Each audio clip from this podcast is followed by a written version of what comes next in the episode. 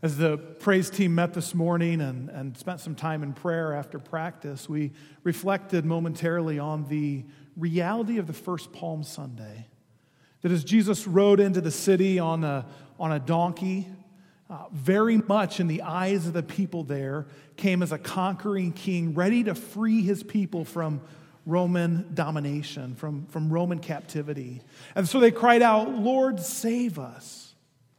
And little did they know or understand that he had come to save, but it wasn't through a crown and a throne. Those came later. He came to save through the cross, the thing we just sang about, the wonderful cross, the very thing that requires, that asks everything of us. Salvation rarely comes in the way that we expect even to this day. We've been working through the book Song of Solomon in the series that we've entitled, strangely enough, Song of Solomon. When we started this journey about 6 weeks ago, I asked for a show of hands how many had ever really spent much time in the book personally or in a sermon series or Bible study, and I think there was about a half dozen hands. So I'd like to ask now, how many have ever spent any time in the Song of Solomon through a sermon series or a Bible study or a personal reading? There should be a whole lot more hands than that, folks. You just missed that one, okay? Let's wake up a little bit here today. We're gonna need to hang in there today. So when we started this series, it was fascinating. We really didn't know a whole lot about the book, but what we've come to find is that there's a lot of richness in it. There's a lot of depth. It's interesting, though, that this book, Song of Solomon, almost didn't make it into the Hebrew Bible. For centuries, the Jewish rabbis, the predominant thought was that this song was little more than a drinking song, little more than a song that would be sung in bars as men were, bordering on inebriation. But then there came this rabbi, his name was Rabbi Akiva, and he began to change people's minds about this book, and he did it through teaching on the book. Here's one thing that Rabbi Akiva said. The whole world is not worth the day on which the Song of Songs was given to Israel, for all the scriptures are holy, but the Song of Songs is the holy of holies. And so he began to espouse this high view of this book of Song of Solomon, and that's an attitude that is carried on through the ages. Just a couple of years after Jesus lived, there was a theologian named Origen of Alexandria, and he wrote a 10-commentary set on the book Song of Solomon. Now, how long is Song of Solomon? How many chapters? 8, that's right. He wrote 10 commentaries on an 8-chapter book, a very high view of the book. As we move maybe 1,000 years or so into the Middle Ages, there were more books written about the Song of Solomon than any other Old Testament book. How fascinating is that? More than the story of creation in Genesis or the story of how the Hebrew slaves became conquerors of the Promised Land, more was written about the Song of Solomon in the Middle Ages. About that time, there was another theologian. His name was Bernard of Clairvaux. He wrote, catch this, 86 sermons on the Song of Solomon. And he didn't even get past chapter 2. So for those of you who are struggling with the idea of 6 sermons on this book, just go ahead and breathe out an amen that it's not 86. There are all kinds of, as I studied this book, there are just so many interesting things about Song of Solomon through church history that pop up again and again. Through the ages, Christians and pastors and theologians have placed high value on this book. What surprised me, though, is that not everyone has properly understood the book. For example, Dr. Paul Johnson. Dr. Paul Johnson is a minister and an author who's written extensively on Christians and the gay movement. And he's been involved with the Southern California gay movement for a number of years. He writes that Song of Solomon, quote, evolved from a frankly homophilic love poem used in homes and taverns, end quote.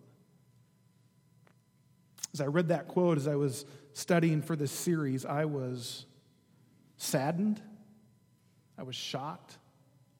I was disappointed. I didn't know there was a group of scholars who who totally misunderstood the thrust of this book. It didn't surprise me to find so-called Christian scholars who bend and twist Scripture to meet their own preconceived notions and make it say what they want to say so they feel justified in their behavior. But it saddened me that they had so missed the mark on Song of Solomon and set it up as a book that would suggest that it's okay for Christians to behave in ways that don't suit God's desire. And so what I'd like to do today, it's kind of an odd way to end this series, but what I'd like to do today is spend a few moments together asking the question, what does Scripture really say about the LGBTQ movement? What does it really say about homosexuality and these other sexual struggles that very real people have in our culture? And so before we do that, I'm going to ask you if you'd bow and pray with me, please. Heavenly Father, we come before you this morning and we hold up your word as truth. Lord, we thank you for the time that we've been able to spend with this book, Song of Solomon, for the way it's renewed some of us and our commitment to you and in our realization of how you love us and how it's renewed in us a desire for our spouse or a desire to remain pure and committed until the time comes when you bring a spouse across our path. Lord, I thank you for the things you've accomplished. And Lord, we take up this subject today with humility. We ask for wisdom. Would I pray that you'd help me to be bold and compassionate. There would be clarity today on what your word says about sexual issues that overflow and surpass the boundaries that you've set for them. Father, I pray that you would remind us today as we approach your word that each of us are awfully small and not as strong as we think we are. And that you'd remind us that there's not a sin known to humanity, that the blood of Jesus Christ cannot cover and heal and forgive and bring restoration and reconciliation to once confession and acceptance of forgiveness has been granted. So, Lord, with those we pray today, and we ask that you would speak to us and give us ears to hear what your Spirit would say. Amen. I'd like to draw your attention to two things in your bulletin. The first is the sermon notes for today. You can take those out, and if you like to fill in the blanks or if you need someplace to doodle, we gave you that opportunity there. The second thing I'd like to draw your attention to is this trifold. I'm just going to mention it, and I would encourage you at some point to read it. It's called A Biblical View of Homosexuality. This is what our denomination, this is the statement, the beliefs that we've put out regarding the human sexuality movement today, how we believe Scripture teaches on these things, and how we strive to live. I'd encourage you to take that out and keep it handy, and perhaps that'll make some good reading material for you at some point this afternoon. And by all means, I encourage you to judge everything I would say today against what's written in there to make sure that what I'm teaching matches up with what our denomination believes, but more importantly, what Scripture believes. So we have these five letters that have kind of become an umbrella or a call phrase for a movement in our day and age. If we go to the next slide, please. These five letters, LGBTQ. Let's define those before we move on. L stands for lesbian. This would be a homosexual woman, a woman who finds herself sexually attracted to other women. G stands for gay, which would be a homosexual man. B stands for bisexual. These would be both males and females who find themselves sexually attracted to both males and females. The T stands for transgendered. These are individuals whose senses of gender identity don't correspond with their sex at birth. And so in the last 5 years, the most popular has been, what's his name, that Olympian guy? Yeah, Bruce Jenner. Originally a male, but identified as a female. That kind of thing would fall under this idea of transgender. There's actually a word for those who identify as their birth sex, who say that I agree with my sexual organs, and that's cisgender, CIS gender. So everybody falls, theoretically, at least under one of those two categories. And then the Q stands for, most often, questioning. And so that's those who are struggling with the sense of their sexual identity, be that gender or who they're attracted to or so on and so forth. And these There's actually many other letters that precede the Q here, but these have become kind of the five that represent an umbrella under which a whole movement and people who struggle with these issues find themselves. We kind of get a sense just from the brief definitions that probably that's not how God designed it to be, that something here has gone off the tracks. And so what I'd like to do is ask the question first, what does the Bible say about sexual identity? What does the Bible teach as God's design? So to do that, we're going to go back to Genesis 1 and 2. If you want to take your text and actually open it to there, that would be great. We're going to go back a slide, Dawn. We want to ask, what does the Bible actually say about sexual identity? Now, as you're turning to Genesis 1 and 2, let me remind you again of the creation story. You see, if we want to find answers, if we want to have a sense of what God's design is for anything, we can typically go back to Genesis 1-2 and see how God created and designed it to be before sin entered the world. And so as we move through Genesis 1, 6 times, there's a word that appears. In Hebrew, the word is tov. In English, the word is good. And so as God created things, he pronounced it good. But then we get down to the last verse of chapter 1, Genesis 1:31, and now that Hebrew word tov is modified by the Hebrew word meod. Tov, meod, it says. We say in the English often, very good. And it's this. It's not just a sense like humanity, this last day of creation is just a little bit better, like here's good and here's very good. Tov meod is the Hebrew way of saying that it was complete, that it was perfect, it was just as God designed it. And so we have a sense right off the bat before we begin to look at what are some characteristics here of human sexuality that God pronounces it perfect. This is my design. This is the way that I want it. If this creation of mine will live within this description, this desire, things will go well for them. And so let's look at 4 characteristics that we see from the first 2 chapters here about human sexuality, about sexual identity. First of all, binary genders are good. Genesis 1:27 said, "So God created mankind in his own image. In the image of God, he created them. Male and female, he created them." And so we have this sense here that humans are created in the image of God. And that's huge for this conversation, because everything that this verse says points back to the reality that there's something about God reflected in how we were created. And so as we move through the verse, we come to get a sense that includes the reality that he created us as 2 genders. There's 2 options. There's male and female. And we get the sense that the image of God must encompass something about both of those genders, that both genders together reflect the image of God with which we've been created.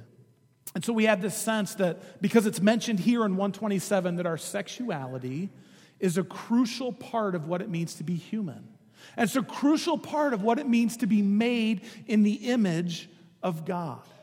That being male and female and the gender roles and the distinctions between the 2 are part of who God is. And they somehow reflect who God is. We have the sense that our gender options are fixed. There's 2 of them, male and female. They're binary. They're not going to change. And regardless of what culture says about gender being non-binary, meaning more than 2 options, Scripture teaches, no, God created them male and female, and in that we reflect his image. Number 2, these first 2 chapters give us a sense that reproduction is good. Notice chapter 1, verse 28. God blessed them and said to them, "Be fruitful and increase in number." And so there's a sense in which, because we're created in God's image, God wants us to reproduce, and he wants us to create more image bearers who will fill the earth for his glory. And so reproduction is good and part of God's plan for a binary gender system, for 2 genders. Of course, this idea of reproduction is good is modified by what we read in Genesis chapter 2, verse 24, where it says, "That is why a man leaves his mother and father and is united with his wife, and they become one flesh." And this leads us to the third reality we see in the beginning of our story, and that's that marriage is good. Marriage is good. God designed marriage as a place where one man and one woman come together, where they're united in a way that the image of God is more fully reflected than it is in either of them separately, that it becomes a relationship where they can be fully known, just as they fully know another human being. We get a sense that in marriage, as God designed it and ordained it, there's an opportunity for the gender roles, the roles for the man and for the woman to have their fullest expression and to meld and merge the way that God designed them to.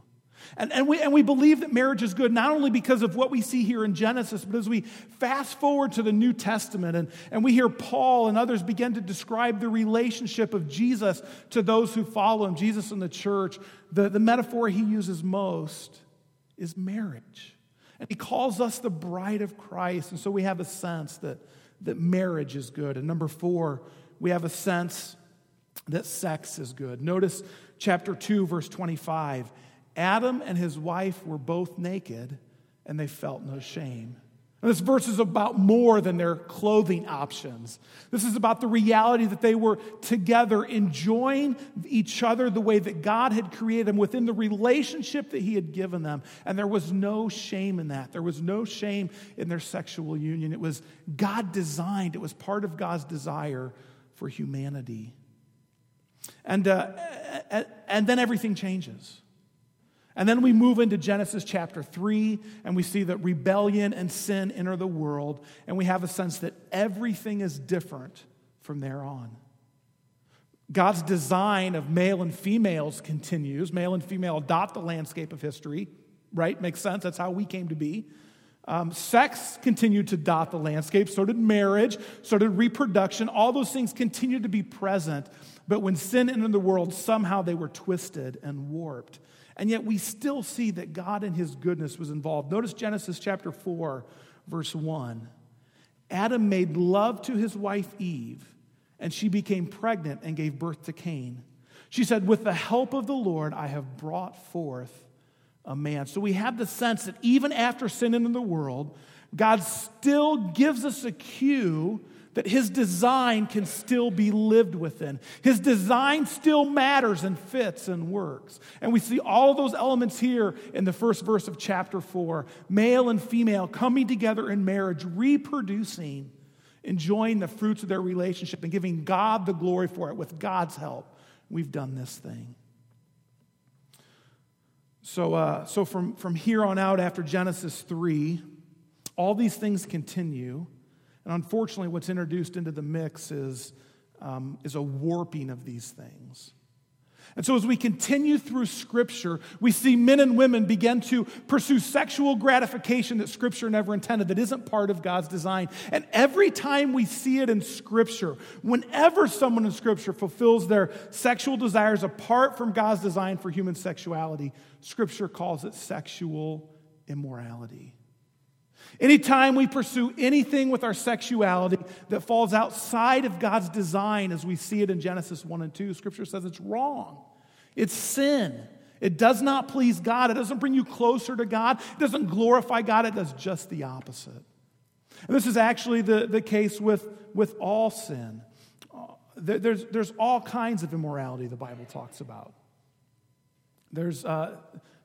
Immorality isn't just sexual in nature. And so what the Bible writers continue to do as we move through Scripture is they give us descriptions and they give us prescriptions about immorality and the effect it plays in our lives and how we're to understand it and relate to it. So what I'd like to do with the remainder of our time today is jump to Romans chapter 1. If you would take your text and turn there. In Romans chapter 1, Paul gives us a glimpse, an understanding of the toll that immorality takes, and not just the toll, but really kind of the vacuum it becomes in our lives. Romans chapter 1, we'll start reading there in a minute. Paul wrote this book of Romans to Christians in the city of Rome. We're familiar with that city in present-day terms. And he wrote it he was staying in the city of Corinth when he wrote this letter. Now what do we know about the city of Corinth? Corinth was a very permissive, indulgent society. As a matter of fact, when Paul writes letters to the Christians at Corinth, the first letter, kind of the high point or the low point really, is when he says to them, a man among you sleeps with his father's wife, and you guys don't even blink an eye? There's something wrong here. They're a very sexually permissive society. We might say that Corinth was like the Las Vegas or the Amsterdam of today. Anything went. Everything's okay. And so I want you to have a sense that as we read what Paul wrote in Romans 1, he's not writing as some kind of ivory tower theologian. He's not writing academics for only the wise and the learned. We're talking about a man who was surrounded by the very thing about which he was writing. His head wasn't in the sand. He wasn't blind to the reality of what was happening around him. Rather, he said, there are real struggles that real people have, but there's real truth about it. Let's talk about that real truth. And so he writes this to the Christians at Rome. Chapter 1, I'm going to start reading at verse 20. For since the creation of the world, God's invisible qualities, his eternal power and divine nature have been clearly seen. So Paul's saying the things we just read in Genesis 1 and 2, they're obvious. It's not hidden. It's not some kind of puzzle we have to piece together and figure out. He says they've been clearly seen, being understood from what has been made. If we'll look at God's creation, we can discern the truth about who he is, so that people are without excuse. Verse 21, for although they knew God, they neither glorified him as God nor gave thanks to him, but their thinking became futile and their foolish hearts were darkened. Although they claimed to be wise, they became fools and exchanged the glory of the immortal God for images made to look like a mortal human being and birds and animals and reptiles. Therefore, God gave them over to the sinful desires of their hearts, to sexual impurity, for the degrading of their bodies with one another. They exchanged the truth about God for a lie and worshiped and served created things rather than the Creator, who is forever praised. Amen. So we have these verses, and Paul launches in and says, for although they knew God, they neither glorified him as God, nor did they give thanks to him. And so the question here is, well, who's the they? Who are we talking about? Are we talking about some remote villagers on an island somewhere that began to entertain these impure sexual behaviors? Perhaps. But I think if we understand what Paul's writing in its fullest, we'd have to bring Romans 3:23 to bear on this conversation. Romans 3:23 says, for all have sinned and fallen short of God's glory. And so we have a sense that the they that Paul is talking about somehow is we. Somehow is me. Somehow is us. Now, Paul uses sexual morality as an example of what sin does, of the degrading that you did. But notice he's painting a bigger picture here, the reality of sin and immorality in our lives. He gives us kind of four things that sin does, a progression, if you will, or four effects. He says, first of all, sin skews our worship. Notice again verse 21. For although they knew God, they neither glorified him as God nor gave thanks to him. And how have we not experienced this to be true? How difficult is it to be part of corporate worship on Sunday morning when we know that on the way to church, we yelled at our wife and said something we shouldn't have said? And so here we are trying to worship with God's people, and we've got this sin hanging over our head, and we have a sense that sin does skew worship, not just corporate worship, but my own worship. How much easier is it to sleep in or to skip my lunchtime quiet time when I know I've got this issue that I just can't bring, I just can't bring myself to repent. I just can't bring myself to confess. Sin skews our worship. It takes our eyes off of Jesus, and it becomes a cancer to every form of worship, personal worship, corporate worship, just the sense that I'm walking daily with God. Not only does sin skew our worship, but it skews our thinking. Notice verses 21 through 23. Their thinking became futile, and their foolish hearts were darkened.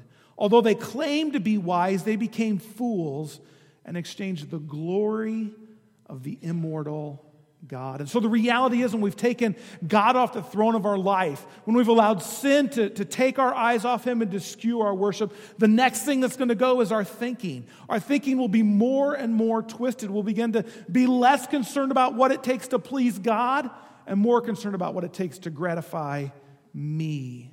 It's less about pleasing him and more about finding the pleasure that I desire, which is the third way sin messes with us. Not only does it skew our worship and our thinking, but it skews our desires. Notice again verse 24. God gave them over to the sinful desires of their hearts. You see, once we've taken our eyes off Jesus and begin to worship at a different throne, and once we begin to think, I'm really more interested in what I want than what God wants, and what I need right now matters the most, then before long our heart comes along and says, yeah, I want what I want. And I think I need to get that. I think I deserve that. And so our desires lead us to fulfill the needs that God has created for us, needs that normally his Holy Spirit fulfills for his children: love, acceptance, the sense that we have a purpose, and we begin to desire to fulfill those things in other ways, to find our worth and our value in things other than God.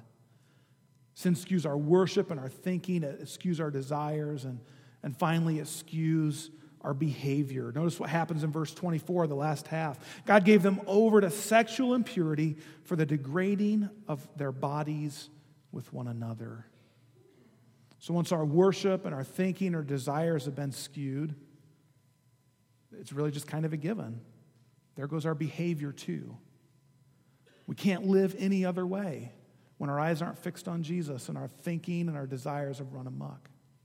And this is the problem with behavior modification. So many assume, especially when we talk about this issue of sexual identity or sexual struggles, so many people assume if we can just change the behavior, we'll be good to go.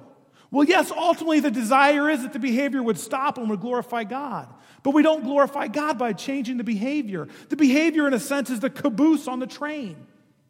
We change the behavior when we turn people's eyes and hearts and minds back to Jesus, when they begin to worship him instead of their own desires, when their thinking becomes, what do I do in this moment to glorify God? When their desire becomes, I want to find who I am and what I need in my relationship with God. I want to please him more than I want to pleasure myself. Sin warps all of these areas. And we have a sense, as Paul talks about it here, that this sin progression, it doesn't just apply to those who struggle with sexual sin, although that's the example Paul uses here. We have a sense that this progression applies to all of us. That somewhere in the day-to-day living of our life, this is how sin works on all of us. It takes our eyes off of Jesus. Then it begins to change our thoughts about how we're going to live. And then our desires take on a different taste, a different sense. And then before long, we find ourselves doing the very thing that we don't want to do. This is reality, Paul says, for every human being. And so when some people would say, you know what, I was born this way, and so it's okay for me to be like this because this is obviously how God desired me to be. If he didn't want me this way, I wouldn't have been born this way. Well, there's some truth to that, but only some. The reality is, yes, you were born that way, but that doesn't make it acceptable. That doesn't make it right. We're all born with a tendency towards skewed worship and thinking and desires and behavior, but that doesn't make it right. That's not God's design and God's desire. Sin is never acceptable, regardless of how much of it is in our genetic makeup. God has a way that he wants us to live, and it doesn't involve exchanging his design for our desires. So I started out today saying I'd like to see how do we respond to this movement in our culture, this LGBTQ movement, and how to respond to people within that movement who struggle with these issues that are very real for them. I think before we can fully address that, we need to ask, where do I fall in this Romans 1 picture? Where have I exchanged the glory of God for my own desires? So let's ask three questions. First of all, how have I exchanged God's plan for my pleasure? How have I exchanged God's plan for my own pleasure? It was earlier this year when we were in the throes of the presidential election cycle. It was one evening, the kids had gone to bed, and Sarah and I were sitting in our basement watching Netflix. I do remember what we were watching, actually, but this was just kind of what we were doing before we went to bed. And as we were watching Netflix, I was on my iPhone, on one of my devices, scrolling through my Facebook feed. Am I the only one who does this? The rest of you are just being dishonest, okay?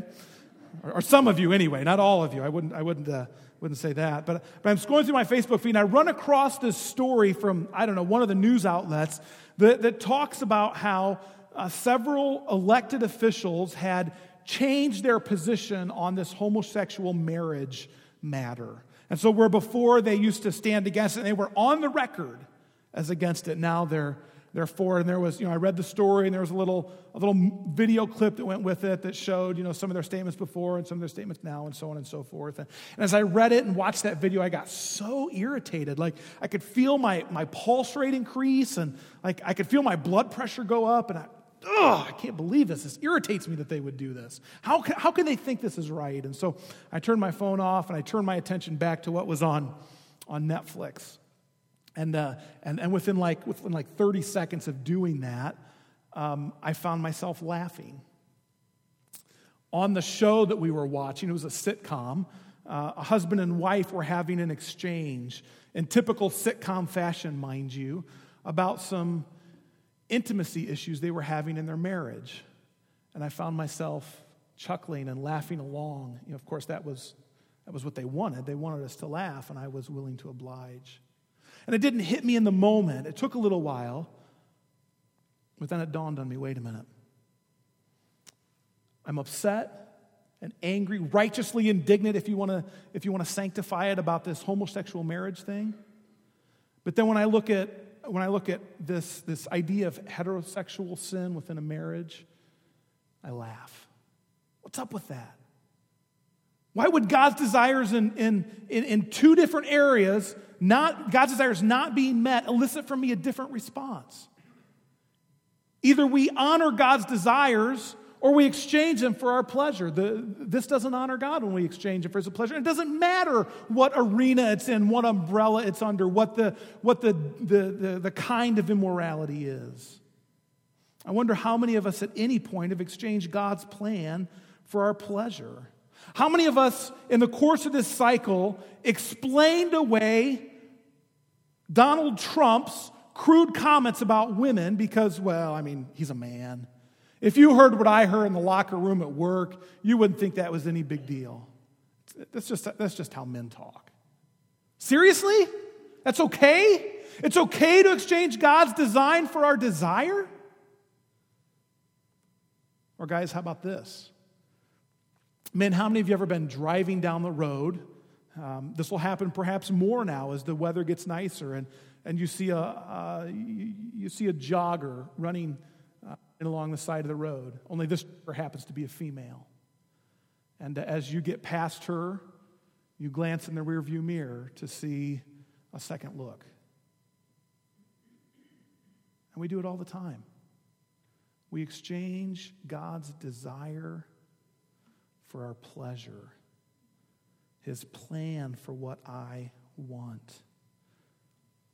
God is not okay with that. No matter how it happens, whether it happens under the LGBTQ umbrella, whether it happens in regards to heterosexual matters, or whether it happens in regards to non-sexual matters, when we exchange God's plan for our pleasure, God is not pleased. And every kind of immorality and every kind of sexual immorality violates God's plan in Genesis 1 and 2.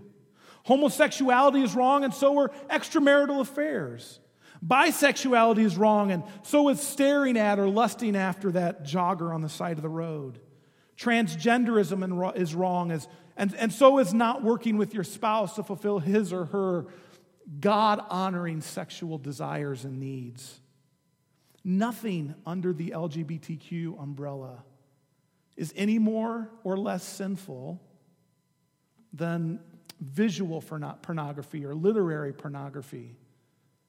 The reality is, any time we exchange God's plan for our pleasure, we've missed the mark. The second question I think we need to ask today before we can begin to address this LGBTQ movement is, have I exchanged, or how have I exchanged, the truth of God's word for the experience of man? How have I in my own life exchanged the truth of God's word for the experience of man? It was in the last month I was with a group of religious leaders that all come from different denominations and backgrounds. And as we were getting to know one another, one of the men in the group, he's a younger guy, probably in his 30s. He's a Lutheran pastor. And he begins to tell us about his wife, and they're pregnant. And they've been pregnant a number of times, but always had a miscarriage earlier in the process. But here they're doing well. The pregnancy's going well. The baby seems to be healthy. And so they've gotten along far enough now that they finally felt like it would be okay to ask the gender of the baby. You know, they had a sense that this one could probably go the distance, and they'd be holding their first child here come this fall. And so as he's telling us that they went to find out the baby's gender, before he could tell us what they were going to have, in a moment of absolute stupidity, I blurted out, "You mean you can know a baby's gender before they decide what gender they are?" Yeah. How stupid was that? As soon as I said it, all the air was sucked out of the room. You could hear an invisible pin drop. And I'm just going, "Oh, God, there's not a mountain big enough for me to crawl under right now." Seemed like an eternity before the air started to return to the room, and the first person to talk was a woman who's part of this group who works with another denomination at the college level on the campus of IU, a religious organization with college students, and she says, kind of with that shake and that quiver in her voice and a tear in her eye, "All I think about is all the transgendered women across the world who are being persecuted for their sexuality." And I had about a half dozen things I wanted to say. By the grace of God, I was smart enough this time to keep my mouth closed. I may not always be the quickest on the uptake, but I do understand that sometimes it's better to remain silent now and create time and space so that you can come back later and say something that perhaps will add light instead of heat. But as I sat there and as her words reverberated, I thought, what in the world? Since when does the way some people are treated determine what's right and wrong? I mean, I don't want anyone to be persecuted for any reason. I don't believe that ever glorifies God. I don't believe it ever has or ever will. But just because someone's persecuted doesn't make their behavior right. It doesn't set the standard for God's designs and God's desire. And yet, how many times do we do this? Do we look at our experience and we say, "Well, that must be true"? We forget to look at, or in some parts of the church today, we don't even look at intentionally the Word of God to see what's right and what's wrong. Right and wrong are not based on man's experience, and they never will be. They're based in the Word of God. And I think the third question we need to ask ourselves is, have I exchanged righteousness for justification? Have I exchanged righteousness, the sense that I'm living right and I'm pleasing God and mine is a holy life, Have I exchanged that for, I can do this because, for justifying our behavior? Listen to what one Christian author writes. At about the age of 13, I began to notice girls. Or should I say it was then that I began to notice little else.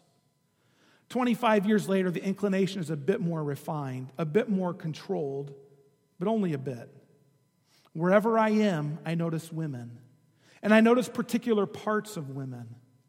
I often entertain fleeting thoughts, at times lingering thoughts, of how I might enjoy sexual expression with women I have never met. It is, after all, only natural for a man. Or is it? Was I born with an inclination to desire sexual interaction with several different women? An inclination that merely remained dormant for my first 13 years. Did my father, whose desires are very similar to mine, train me to think about women in a certain way? Am I the product of a lifelong exposure to advertisement, films, and popular music?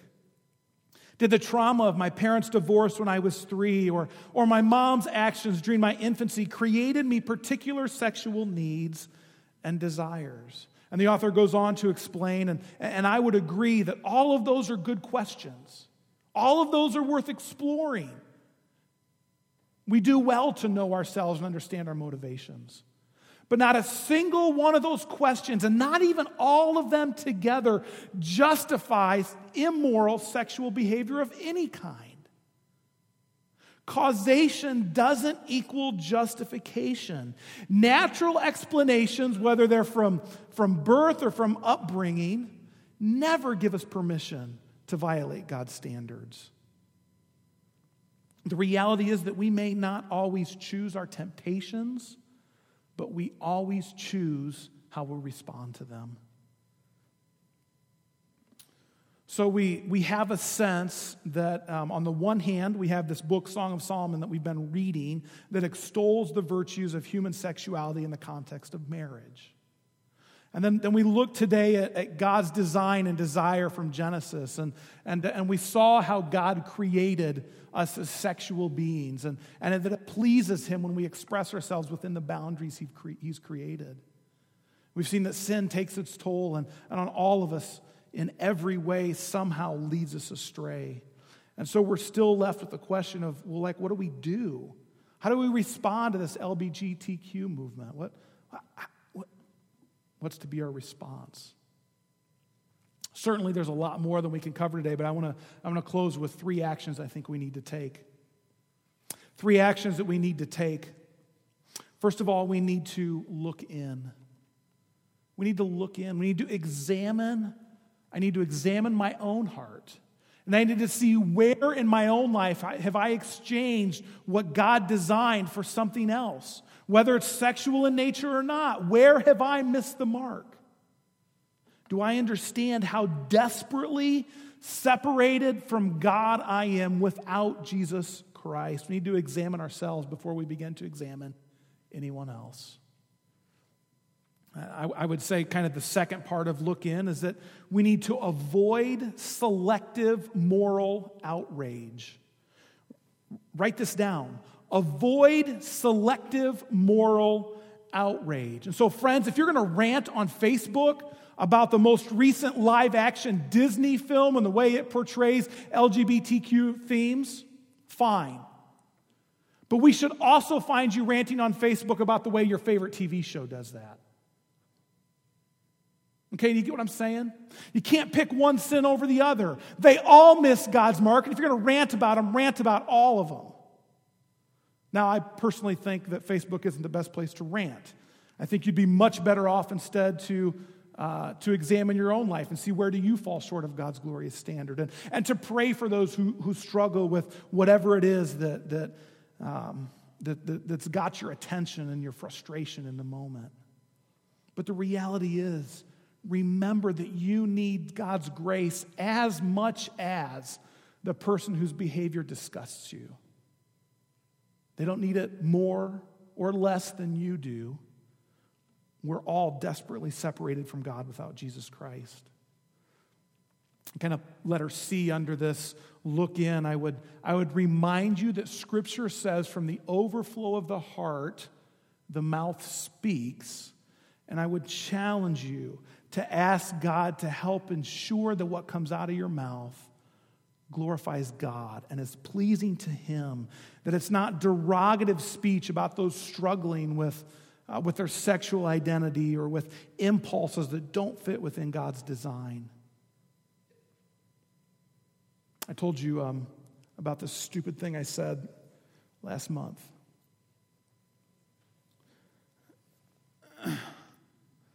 In those moments when the air was sucked out of the room, after I'd already said it, wishing I could go back and unsay it, I realized just like that the message I sent. It wasn't funny, it wasn't humorous, it wasn't sarcastic.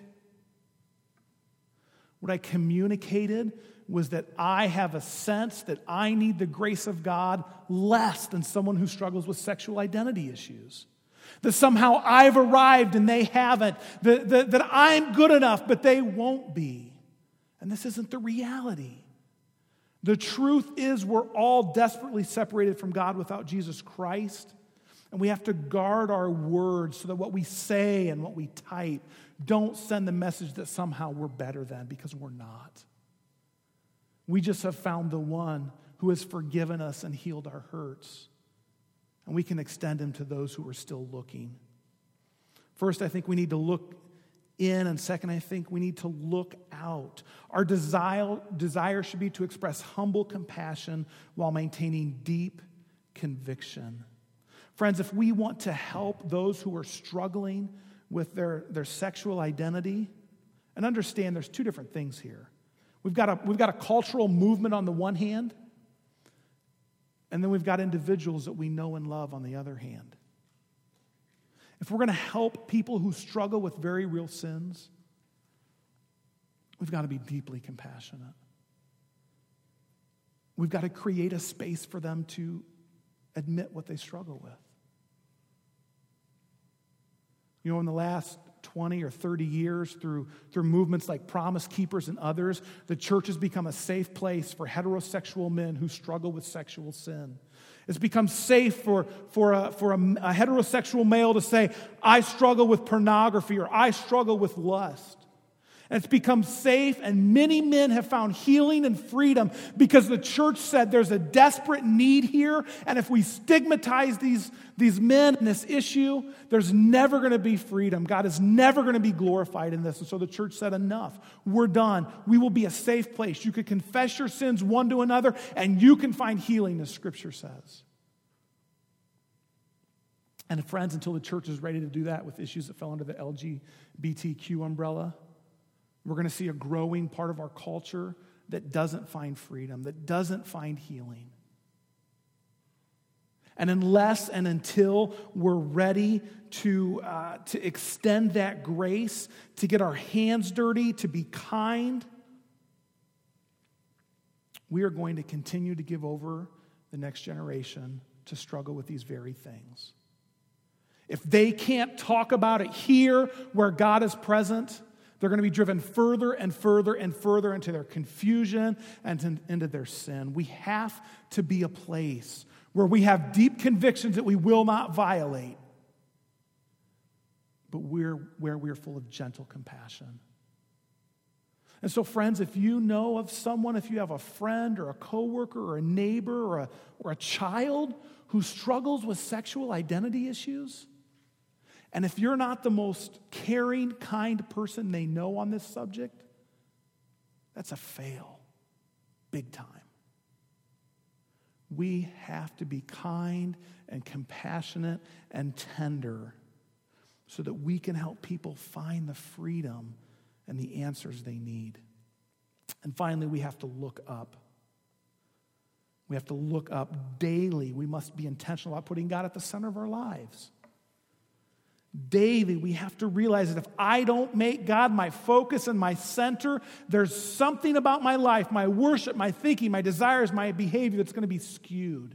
And it may not be in the way someone else is skewed, but it's going to not glorify God. I'm going to exchange God's design for my desires. We have to remember that there's one sin that plagues all of us. It may have different names as we move from person to person, but it's the same sin and it separates us from Jesus Christ, the only thing we can do is to fix our eyes on Jesus, to continue in our own lives, to accept his forgiveness, and to walk in a righteous life that pleases him. We have to understand that laws aren't going to change it. We are not going to return to the days in this country where we have the laws that we want, that protect marriage the way that we want, and that protect our bathrooms the way that we want, and so on and so forth. Those aren't the answers. The answer is in Jesus Christ alone, and in living as though he is our King and our coming Redeemer. Our job isn't to legislate morality, it's to help people find freedom in Jesus Christ, their Savior. And so we need to look up. In your own life, fix your eyes on Jesus every day. As you engage the culture on anything under this umbrella, fix your eyes on Jesus. As the Holy Spirit brings across your path individuals, very real people with very real struggles, fix your eyes on Jesus. Friends, the reality is that these are real struggles. There's a cultural movement that we abhor, but the people within that movement have been created in the image of God, and they desperately need a Savior like we found. And it's up to us, through deep convictions and kind compassion, to show them a Savior who loves them and is willing to forgive them and is willing to give them, place in them desires that honor him, and then give them the strength to fulfill those desires. We can be that people if we'll choose to be. Will you bow and pray with me?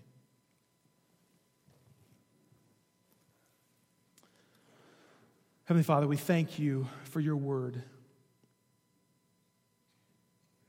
And even though it's difficult, we thank you that it doesn't shy away from topics like this, that any topic we would explore, your word constantly brings us back to the reminder that we're all in need of a Savior, that we all have a tendency to exchange your design for our desires, that we can all find forgiveness.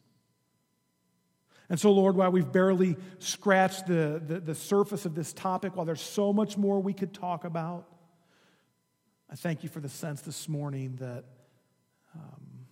there is a Redeemer who sees us all where we're at, who has a design and a desire for us, and has the ability to help us live in that. Lord, I would pray for any here today who are struggling. Perhaps they're struggling because they've got a friend or a family member who is unsure about their sexual identity.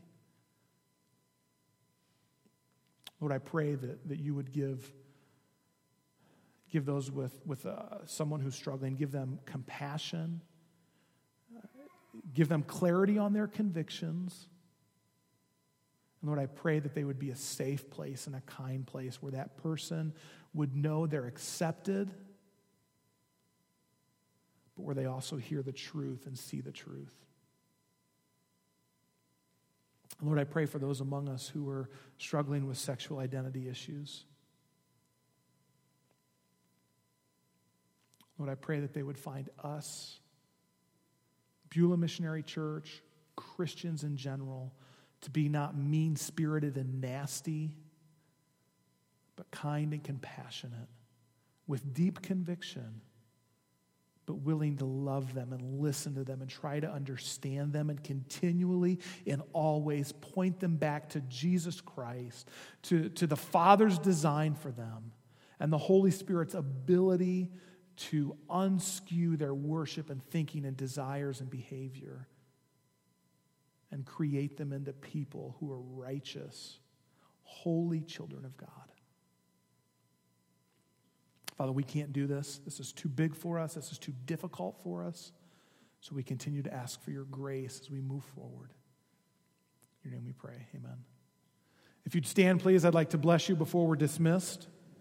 And if you're a guest with us today, after I conclude the blessing, the congregation will respond with, "and also to you." And in that way, we fulfill the biblical sense that we're all saints and brothers and sisters on this journey. May the Lord bless you and keep you. May the Lord turn his face towards you and be gracious to you. And may the Father, Son, and Holy Spirit give you peace. Amen. You're loved. You're dismissed.